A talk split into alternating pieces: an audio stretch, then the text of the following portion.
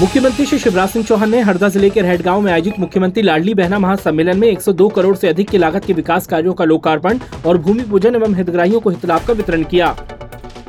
कार्यक्रम में मुख्यमंत्री श्री चौहान ने कहा कि रहट गाँव को नगर परिषद बनाने की मांग की गई है। ग्राम पंचायतों से स्वीकृति मिलने के बाद नगर परिषद बना दिया जाएगा। रहट गाँव उप स्वास्थ्य केंद्र का उन्नयन किया जाएगा। टिमरनी सामुदायिक स्वास्थ्य केंद्र को 50 बिस्तरी किया जाएगा। मुख्यमंत्री श्री शिवराज सिंह चौहान ने रहटगांव में आयोजित कार्यक्रम में कहा कि एकलव्य स्कूल निर्माण के लिए 22 एकड़ ज़मीन दान देने वाले श्री हरिप्रसाद पालीवाल जी को श्रद्धा सुमन अर्पित करता हूँ।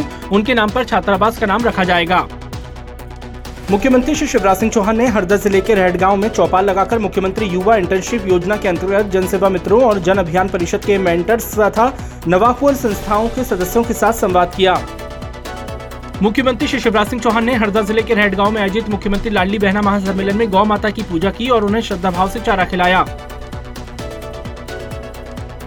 मुख्यमंत्री श्री शिवराज सिंह चौहान ने आज नई दिल्ली में केंद्रीय रेल मंत्री श्री अश्विनी वैष्णव जी से सौजन्य भेंट कर प्रदेश से जुड़ी विभिन्न रेल परियोजनाओं के संबंध में विस्तृत चर्चा की।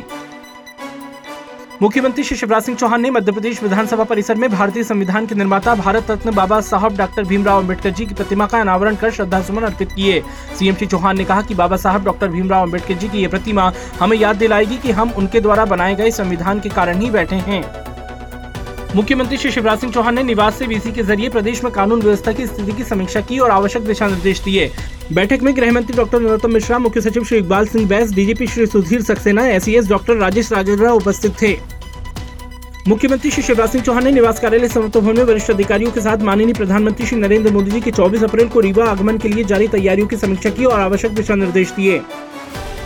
मुख्यमंत्री श्री शिवराज सिंह चौहान ने कहा है कि ऑनलाइन गैबलिंग एक बड़ी समस्या है। मध्य प्रदेश में वर्तमान जुआ अधिनियम अठारह का है। इसमें ऑनलाइन गैबलिंग के विरुद्ध कोई प्रावधान नहीं है, इसलिए इसके स्थान पर मध्य प्रदेश जुआ अधिनियम 2023 बनाया जाएगा।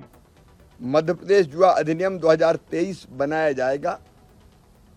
जिसमें ऑनलाइन गैम्बलिंग के खिलाफ पर्याप्त तो प्रावधान सम्मिलित किए जाएँगे ताकि ऐसे अपराधियों को भी हम दंडित कर सकें।